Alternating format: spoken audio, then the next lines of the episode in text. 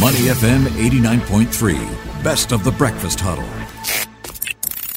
Mind your business with the breakfast huddle only on Money FM 89.3. Money FM 89.3. Good morning. It's the Breakfast Huddle. Elliot Danker, Bharati Jagdish, Ryan Huang with you. It's time now for Travel Thursday. Hmm. What will it take for you to travel during this COVID 19 pandemic? You know, I've been thinking about this because a lot of my friends and some business partners have been traveling. And I have been very reluctant to do so because there's so many extra things you've got to do. You've got to take all those tests, Yeah. all warranted, all required, and all understandable. Timing- timing is wanna- crucial. yeah, I don't want to go through that. Timing, of course, because it's also a question of what if rules change in the midst of my Mm. travel? What if instead of one week of quarantine upon arrival, I'll have to do two weeks? So all these uncertainties are getting in the way of my plans anyway. Yeah. Makes traveling more exciting. Depends on how you look at it. Depends how you look Uh, at it, You're right? a glass half full kind of guy, huh? Uh, yep. Uh, air travel undoubtedly has faced a significant impact from the challenges of the two years. Uh, there's also uncertainty around travel restrictions, like you talked about, quarantines, like you throw, talked about. It all throws holidays and business trips up in the air. But when it comes to the concerns about COVID 19, there's this uh, survey by Inmarsat, uh, APAC passengers view some everyday experiences as riskier compared with air travel.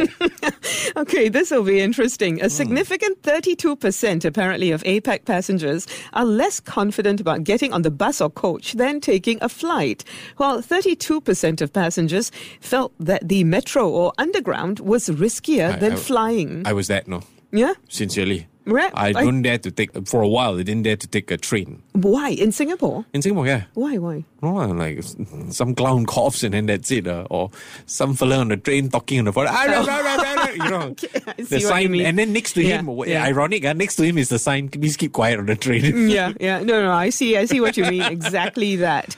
I've had friends who had to go to work physically even during the circuit breaker Mm. period because of the nature of their work. And they were afraid of getting on buses and Yeah. trains, even though there were fewer people. And imagine now what it feels like. Uh, so it, this is the other side of things, yeah?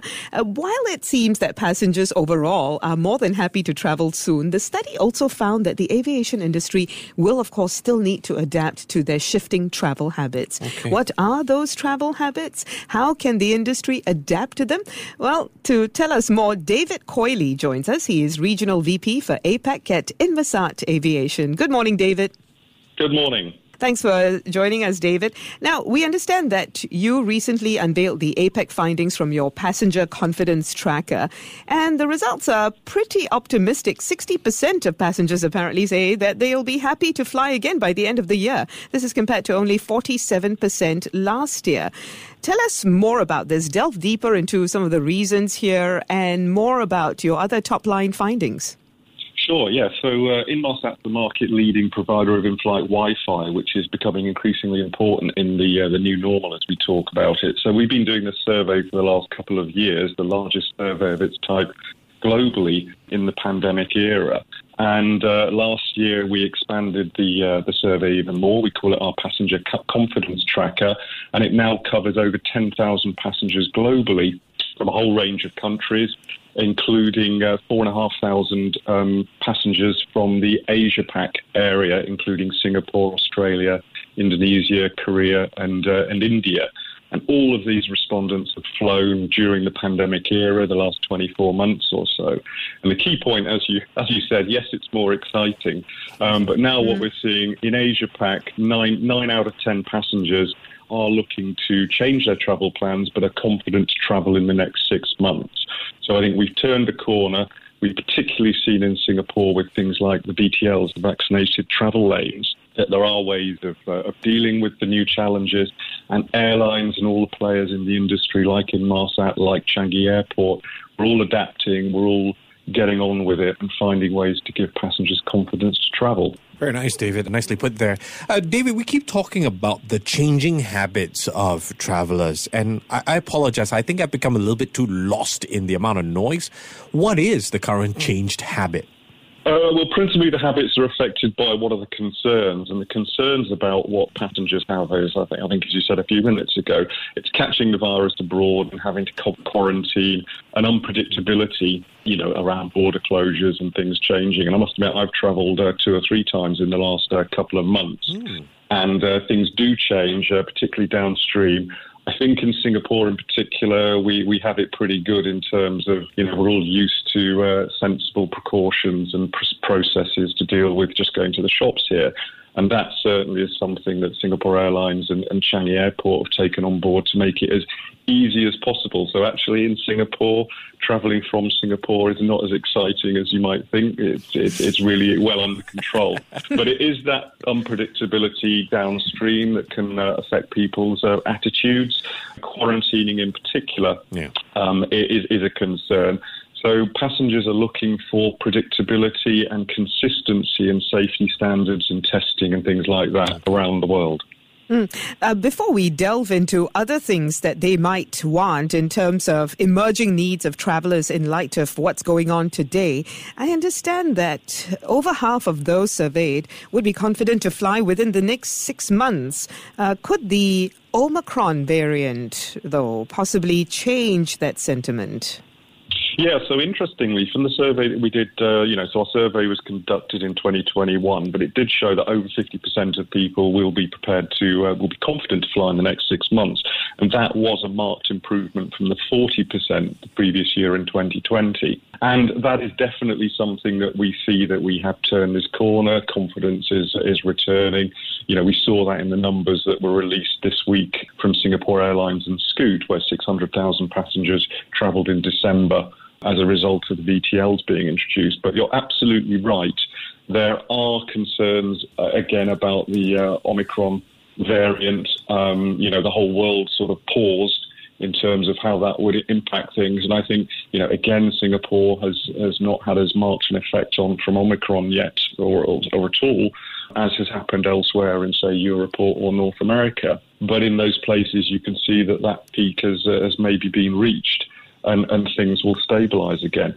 So undoubtedly Omicron has, has, sort of slowed things down or paused things, but I think again we can look beyond that and see that later in 2022 the, the, the confidence will return again and everyone's geared up to dealing with this and, uh, and allowing us all to travel again safely and confidently. David, this might be a bit speculative, but uh, naturally there'll be people who are cautious and, like you mentioned, don't want to travel. Is it possible that, you know, two years is still quite a while, a habit forms and they just don't want to travel anymore? So it's it's not a confidence issue, it's a habit issue. And what might be done to change that habit? More marketing? Um, Possibly. I mean, I think to your point, yeah, yes, I think some people, perhaps a minority, um, may change their habits. Mm. You know, certainly, certainly, we expect the pandemic has changed people's habits, but there are clearly people that want to and need to travel.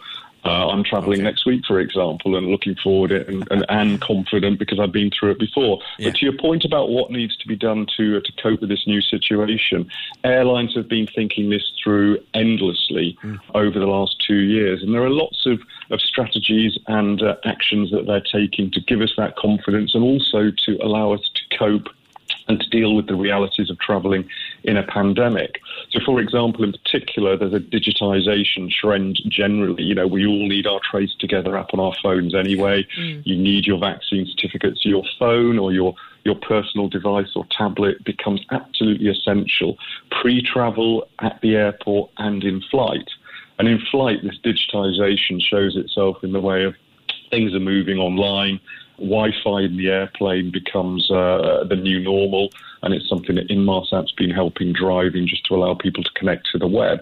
But now it becomes the tool by which airlines will go paperless. You know, you won't see as many uh, or any magazines, newspapers, card or paper uh, menus all of those things will go online. You'll see a digital in flight magazine, and you'll get used to continue using the device that, frankly, we've all been welded to for the last two years during lockdown mm. anyway. We're all used to using our phones and, and, and iPads and what have you yeah. to get our contact to stay online. And that trend, that trend was happening in aviation anyway, but it's just been reinforced by the pandemic.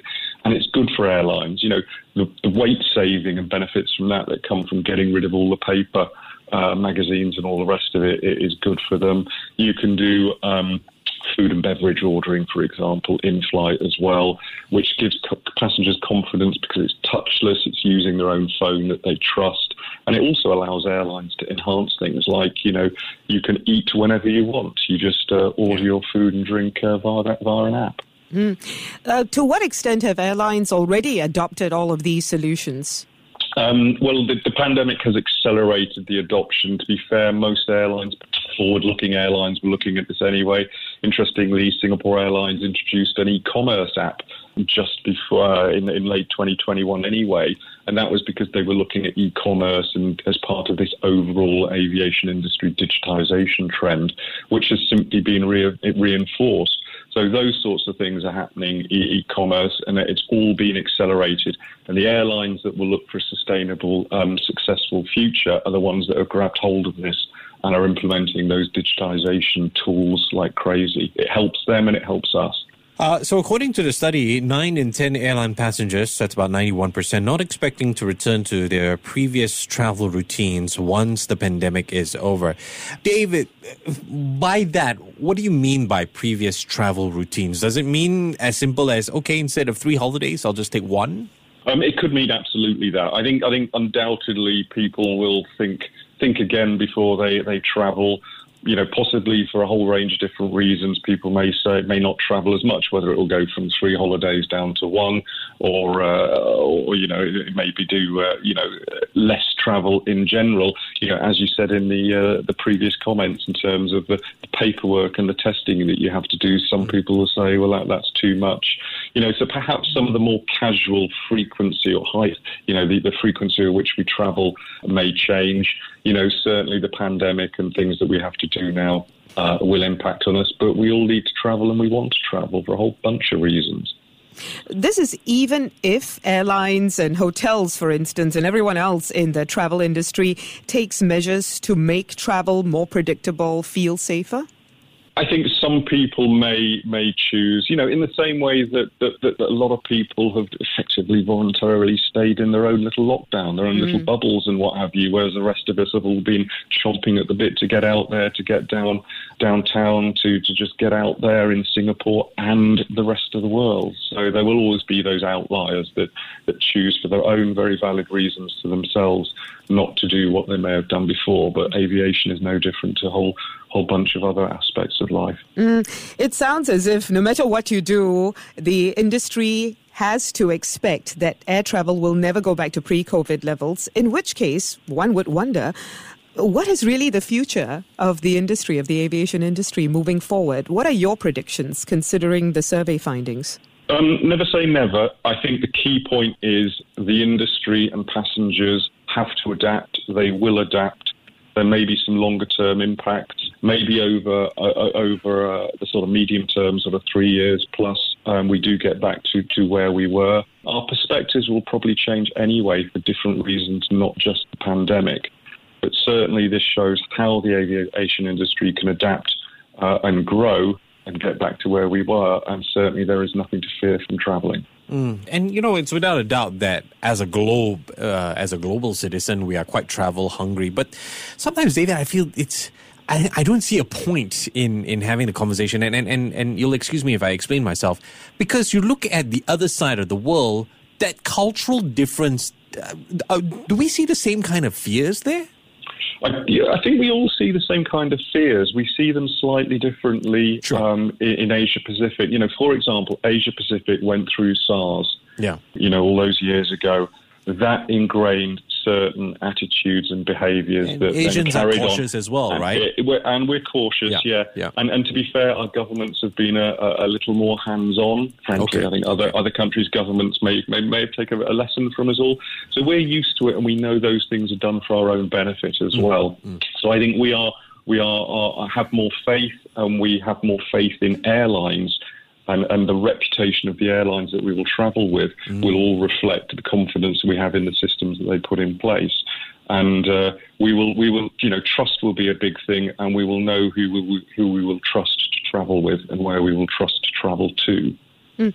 Trust is a major thing indeed, and certain airlines, no doubt, will do better than others because they've already built a reputation of trust. Others might have built trust and then lost it uh, because of various reasons during the pandemic as well. So, moving forward, what is your advice to airlines in order to build that trust and then shout about it in the appropriate ways in order to get those passengers back in the air with them? Yeah, I mean they are they are doing that already. There are a couple of in, industry bodies such as IATA and Skytrax, and you will see in the marketing when you go to book a flight, mm. um, when it comes up with your price, it will say we've got five star Star Tracks, uh, Skytrax, health and safety um, recommendations. So those accreditations are something the airlines are going to have to adopt. And airlines are going to have to get with it to recognise those airlines that give their passengers confidence will get their business. So airlines will have to give us those confidence. They are going out of their way at the moment to uh, to help get us to travel. They will give you sanitation packs at the door as you board the airplanes. You know, the pl- planes are, are cleaned more, the air is scrubbed more. You know, the, the filters that are in airplane uh, airplane air conditioning systems are HEPA filters anyway. They are good, but airlines are going the extra mile to make us feel confident and comfortable and safe as we fly, and those trends will need to be adopted by airlines who want to succeed. We've been speaking with David Coiley, who is Regional Vice President for Asia Pacific at Inmarsat Aviation. David, thank you so much for taking the time. First of all, we're very jealous because you're traveling next week, but you take care and stay safe, yeah? Thank you very much, and you. To listen to more great interviews, download our podcasts at moneyfm893.sg or download our audio app. That's A W E D I O. Available on Google Play or the App Store.